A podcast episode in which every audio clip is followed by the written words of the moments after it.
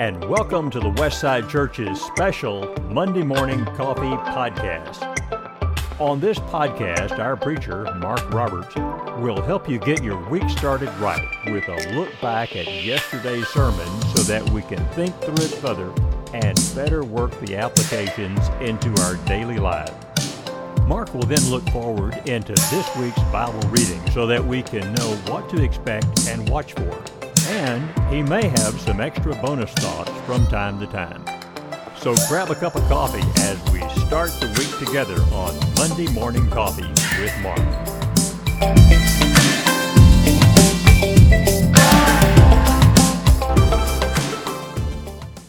Good morning, good morning. Welcome to the Monday Morning Coffee Podcast for February the 7th. I'm Mark, and I'm holding a hot cup of coffee. I've got some notes from yesterday's sermon. I'm looking at my Bible reading schedule and the things that go with daily Bible reading as we spend the year with Paul. And I'm ready to help you get the week off to a great start. Are you ready? Grab your Bible, grab any notes you took from yesterday's sermon, grab that cup of coffee. Let's get started. Yesterday's sermon in the 1040 hour, which is available on the website, and you can click the show notes if you have not heard that sermon yet. That sermon came from Ecclesiastes chapter 12 and verse 1 where Solomon says, Remember also your Creator in the days of your youth, before the evil days come and the years draw near, of which you will say, I have no pleasure in them. That's a very powerful text, and it speaks to young people exactly where they are, but sometimes, of course, young people are ducking the application of that just a little bit. Maybe young people are thinking, I can do that whole remember God, church, religion, Christianity thing later I've got a lot of things going on in my life right now. And I from that text I drew three applications. First, you need to remember your creator in the days of your youth. You need to be doing that now because these can be joyful years. I think that's something that's not often said that serving the Lord brings a measure of joy, maybe not happiness in the way that many people think of happiness, but a measure of joy that is unparalleled and unequaled in any other kind of experience. And I explored that some in that first point. The second point then is that we need to remember our Creator in the days of our youth because these are distracted times. But as I developed those ideas, I began to talk a little bit about how these are really a decisive set of times, a decisive period of years in a young person's life where they are ordering and arranging a lot of their life. Then the third point was that we need to remember our Creator in the days of our youth because these are strong years. This is when we have the most energy and vitality. We're not afraid of change. We're not afraid of new things. It's a great time to do things and serve the Lord in a great way.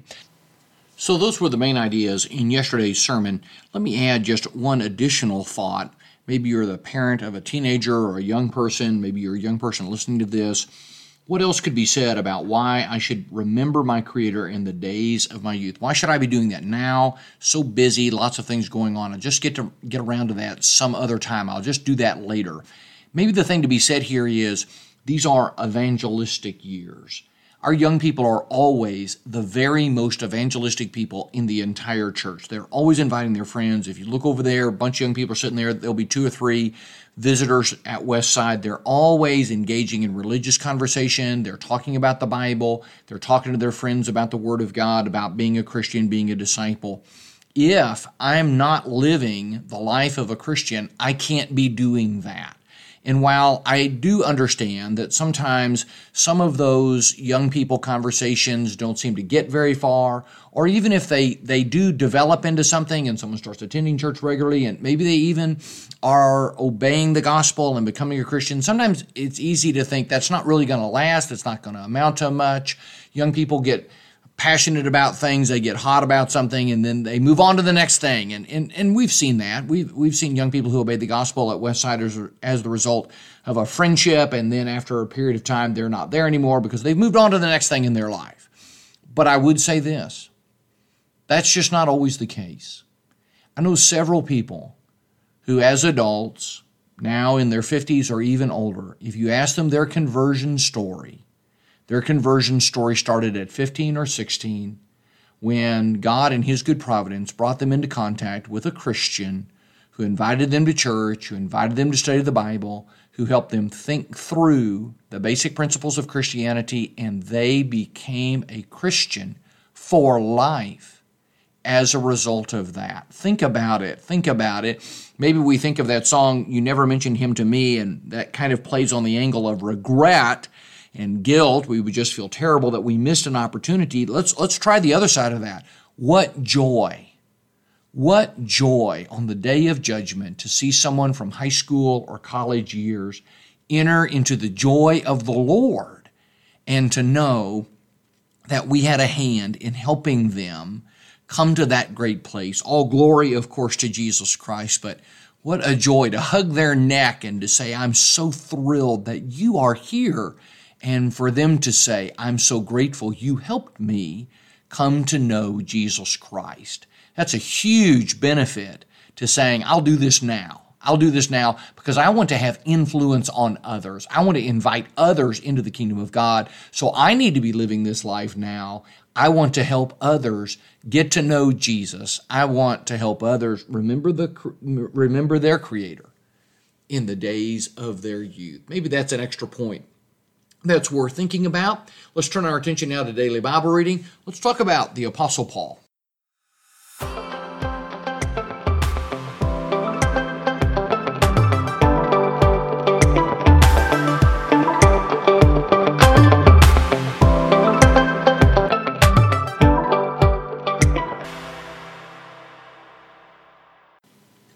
In our Bible reading this week, we'll finish Acts chapter 16, journey into Acts chapter 17 and complete it, and get ready.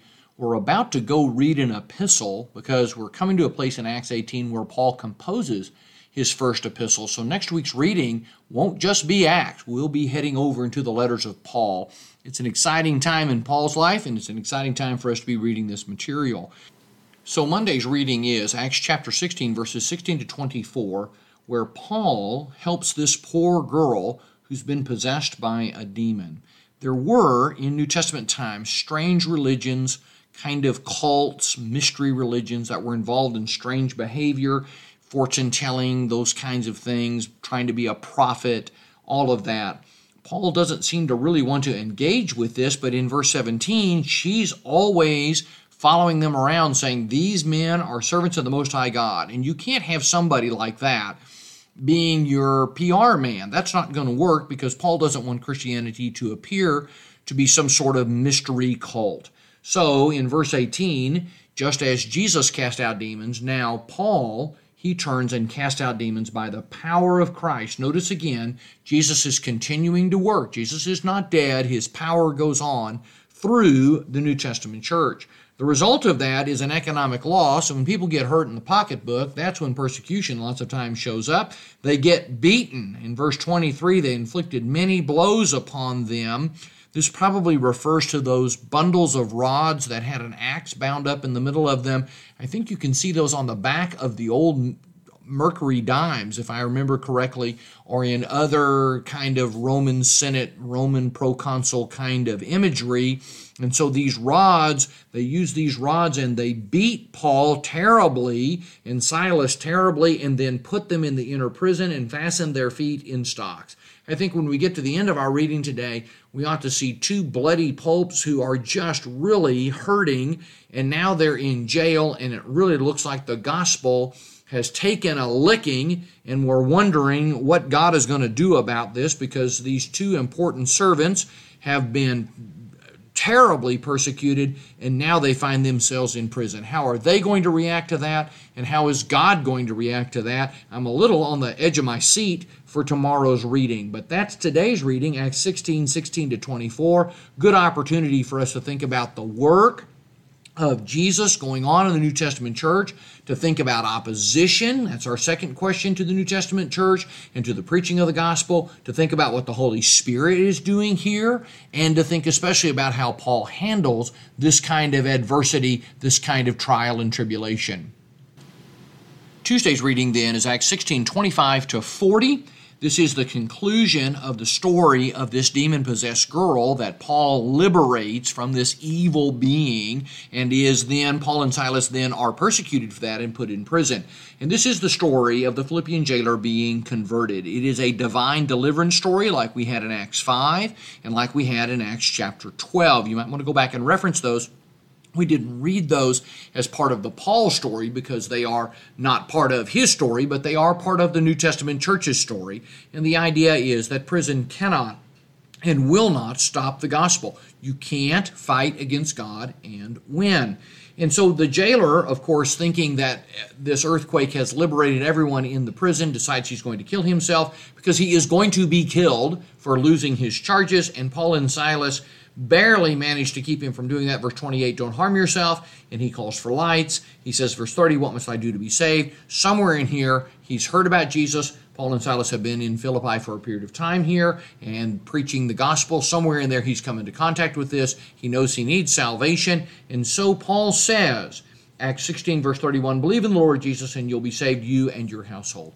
Of course, I'll, just say a quick note here about faith only, especially since I preached on that uh, last Sunday. We talked about the four spiritual laws. This is the kind of passage that people will pull out and try to say, see, there you go. You can believe and be saved.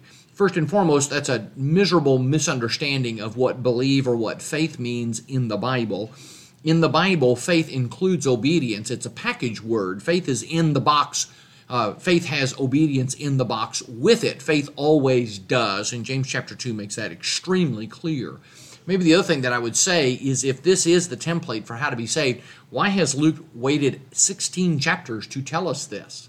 Why have we had to wait all this time before we learn, oh, this is how you become a Christian. Why is in Acts 2:38 the controlling text when we want to talk with someone and about how to become a Christian and what it means to be a Christian? Why the first time the gospel is ever preached, why isn't that the text that we would appeal to? And if someone's just really convinced about this and is determined to stand on Acts 16:31, maybe the question to ask is, what's going on in 1633? He took them the same hour of the night and washed their wounds, and he was baptized at once, he and all of his family. If baptism is not essential, why did they do it in the same hour of the night? Why are they being baptized? They'd have to go down to a river or something in the middle of the night. Why is it that important? Today, baptism is said to be important, but it is not salvation is not the point of salvation. It's not where somebody is saved. You can do that later. Churches even schedule big baptisms once a quarter once every six months. And all the people who've made decisions for Christ come on that day and they're baptized because as I said, most churches will say baptism matters, but they do not say what the New Testament says, that baptism is for the remission of sins, that baptism saves, 1 Peter 3.21, that baptism adds one to the body of Christ, Galatians the third chapter. They don't want to say what the New Testament says about it, and this passage can be used to try to dodge that. Don't let somebody do that. Verse 31 clearly says you need to have faith, and, and we're not doubting that or disputing that. But part of faith is complete obedience. We see that in verse 33. We see immediate obedience because baptism really does matter. Of course, the story gets a little funny from here on in. They ask, uh, they ask then Paul to leave the city. I'm reminded of Jesus when he cast the Gadarene demons out of that man, and they ask him, the Gadarenes ask Jesus to leave, kind of a parallel there. And uh, here Paul cites his Roman citizenship. We have been wrongfully treated, and I wish I could give you more details about that. Was was that like your passport, your driver's license? You carry that around in your pocket and you flash your credentials and you say, "Hey, looky here." We don't know. We do not know how you established your Roman citizenship, but the penalty was death if you lied about it and were found out about it. So now, verse 40, Paul leaves Philippi. This is a church that he felt very deeply about. He writes the letter. Later on, we'll talk about that in its proper sequence here to the church at Philippi because he cares so very much about them. And you should make a note Luke seems to have stayed behind because the we section start up in chapter 20 and verse 5 when Paul comes back through Philippi. And Timothy may have stayed here as well. He doesn't show up again until 17, chapter 17 and verse 14. So you might make a note of that out in the margin of your Bible. But without any question, the Philippine, or the Philippine, gracious, the Philippi work has done very, very well. There's a church established here. You've got Lydia and her household. You've got the Philippian jailer and his household. And Paul will write this church, and this church cares about Paul. They will care for Paul in a wonderful, wonderful way. So it's exciting to see where this church got started. That's Tuesday's reading. I'll see you tomorrow as we begin Acts chapter 17. Wednesday's reading then is Acts chapter 17, verses 1 to 9. And verse 1 sets the stage for that by saying, When they had passed through Amphipolis and Apollonia, they came to Thessalonica. Paul is on a major Roman road, the Egnatian Way. Amphipolis is 30 miles down the Egnatian Way, and Apollonia is another 30, and then Thessalonica is 35 more. So Thessalonica is where Paul is headed for because Thessalonica is the capital of Macedonia. It is a free city where Romans allowed, the Roman government allowed the internal affairs of the city to be governed by their own laws, and it had received that status because it sided with Mark Antony and Octavian against Cassius and Brutus and won its free city status as a result. This is a very important city. It is the capital of Macedonia, and again we see Paul going to the most important city in the region where he can have a big effect as the gospel will radiate out from this trade and commercial and economic center. Paul is here, verse 2, for quite some time, at least three Sabbaths, and he explains and proves, verse 3, that it is necessary for the Christ to suffer and to rise from the dead. So he is using the scriptures here. He is reasoning from the scriptures, verse 2. These would be passages like Psalm 2, Psalm 16, Psalm 110, Isaiah 53. Those kinds of passages are being brought to bear. And it's important to see here the idea of making a coherent, logical, provable argument. Paul does not say, I know that Jesus has risen from the dead because I just feel it in my heart. He uses the scriptures, and some of the terminology here literally means to place beside. So he uses the scripture and then sets beside it the fulfillment of those predictions so that these people can see exactly what the Bible had told, had foretold would happen, and now indeed has happened in Jesus the Christ. Unfortunately, once again, there is problems, and they are charged with very serious very serious charges in verse 7. They're acting against the decrees of Caesar and saying there is another king, King Jesus. The charge here is political sedition, and that charge can result in death, especially for a non citizen. We wish we knew a little bit more about Silas where does he fit in all of this? It seems surely he was a Roman citizen too, if Paul was, but we just wonder as the brethren are being caught up in this. Jason, verse 6 is part of this. Lots going on here. This is a pivotal moment where the church is really in crisis. What's going to happen? Verse 9, they take money as a security from Jason and the rest and they let them go. It seems here that the posting of the bond meant that Paul and Silas had to leave. And you can see that in a city government, it would make sense. Hey, you guys are the troublemakers. We want you to go. You have to go. But what is left behind here is the church at Thessalonica. And it is a very good church. It receives two letters, which we will read in the appropriate place in Paul's timeline. One is written from Athens, one is written from Corinth. So we'll be reading those letters shortly. But Paul is super concerned about these brethren. Persecution is going on there. Are they going to wither and die under that? He cares about them and will write to them. But our reading today is just these first nine verses where we get the church in Thessalonica established. Again, there is trouble, and once again, Paul and Silas are run out of town. That's our reading for Wednesday. I'll see you tomorrow. Thursday's reading is Acts chapter 17, verses 10 to 21. We get two important cities here Berea and Athens. Berea is actually a little bit off the beaten track but of course, these folks are famous because of verse 11. They are more noble than those in Thessalonica. They received the word with all eagerness, examining the scriptures daily to see if these things were so. Paul is citing Old Testament passages again, and they are looking at them with an open mind. They are examining them to see if this makes sense, if this is right, if this is a proper use of the scripture. In fact, the verb for examine here is used of judicial investigations, like when Herod examined Jesus or when the Sanhedrin Council examined Peter and John in Acts chapter 4. So they have faith in the Word of God. That basic belief then causes them to examine the Word of God from a new perspective, to examine it, to see, to make an investigation if these things are so. And once again, Judaizing teachers become a problem. Verse 13, Jews from Thessalonica. Now that's 40 miles up the road, and here they come to oppose Christianity. It won't be hard to answer the question about opposition to the gospel here, will it? In fact, as we journey along here a little bit further, Paul gets taken to Athens, Acts chapter 17 and verse 15. Please notice here, this is such an important note. I'm so glad to have the podcast to talk about this. This will help us so much to see this. And on Thursday, I don't really get any opportunity to talk with anybody about this. Paul, in Acts 17, verse 15, is by himself. Paul is alone. And we know that because in Acts chapter 18 and verse 5, make a note there, 18:5 says that Silas and Timothy arrived from Macedonia.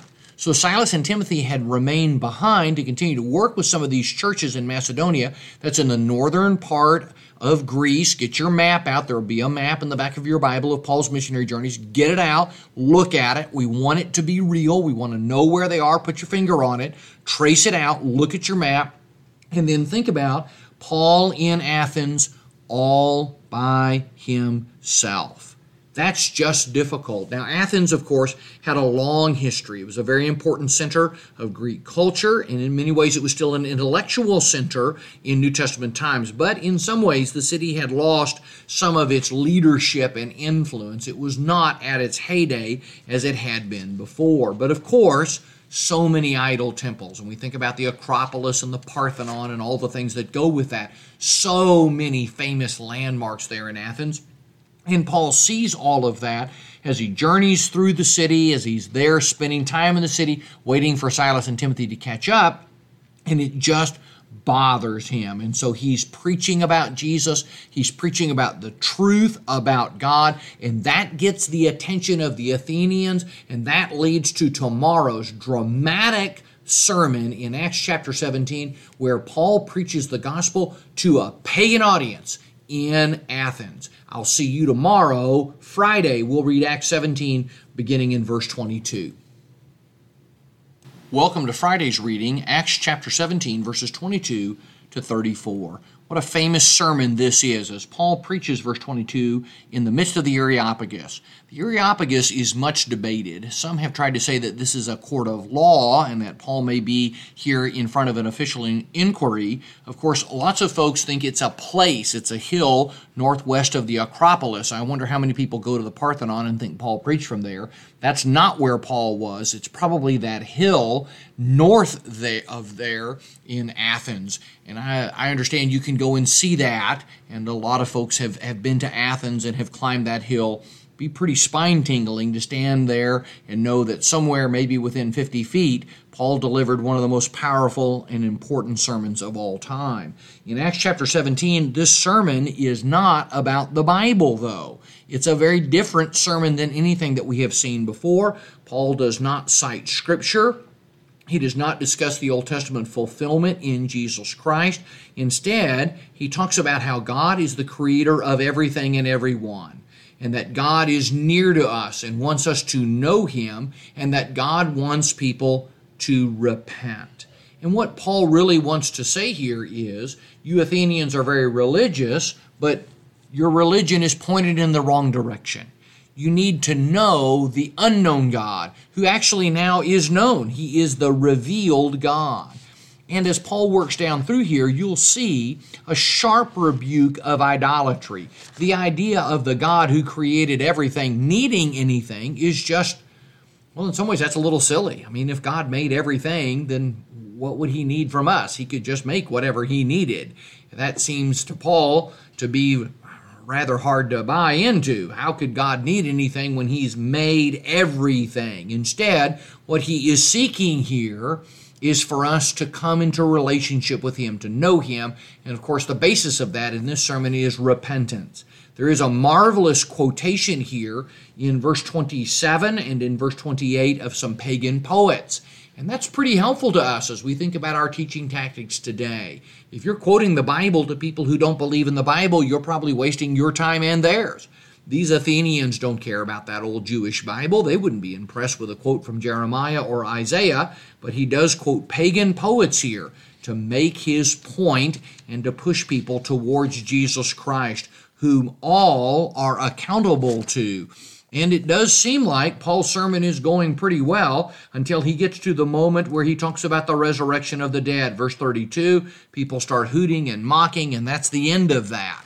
And there really isn't much good that comes after that. It seems like a few folks are interested in the gospel, and a few people believe, verse 34, but actually not much of anything. There isn't a church here in Athens that we read of later on. There's no epistle to the Athenian church. It just doesn't seem like the gospel had much here, much impact here among people who were so in love with human philosophy and human thinking. That's hard soil, and even somebody like Paul had a hard time getting the seed to penetrate that kind of soil. Well, that's our Bible reading then from Acts chapter 17, verses 22 to 34. Next week, we'll start Acts 18, but only for a moment because Paul writes an epistle there, and we're going to go read that epistle. It'd be helpful for us to just think about this whole journey and how long Paul's been gone and how many times he's been beat up and mistreated and run out of town, all the things that have gone on. And he's by himself in Athens and people won't respond to the preaching of the gospel. This must have been a hard time for Paul. We need to think more about the the difficulties of being Paul. I think of Paul as being this amazing disciple. He's an apostle and people respect him. He goes there where people say, Oh, that's the apostle Paul. Well, that's not really right, is it? He was hunted and chased and pursued and mistreated. It was hard to be Paul, and we're going to see more of that as we journey along into Acts 18 next week. Thanks for reading the Bible with me this week. I like this Bible reading with Paul. This has been this to me has just been fascinating, and I really think next week we're going to see how it opens up some things in the epistles that he wrote in the middle of his difficult and sometimes adventurous life. Thank you for listening to the Monday Morning Coffee Podcast. I appreciate it very, very much and am enjoying your feedback and encouragement. I really do appreciate that. If you like what you're hearing, please share it with someone else and please like, rate, and review, follow, or subscribe so that more people will hear about the podcast. So until next week, may your coffee be delightful. I hope your Friday is short, and I hope that the Lord will be with you today all day. Pour yourself another cup of coffee. I know that's what I'm going to do. I'll see you on Monday.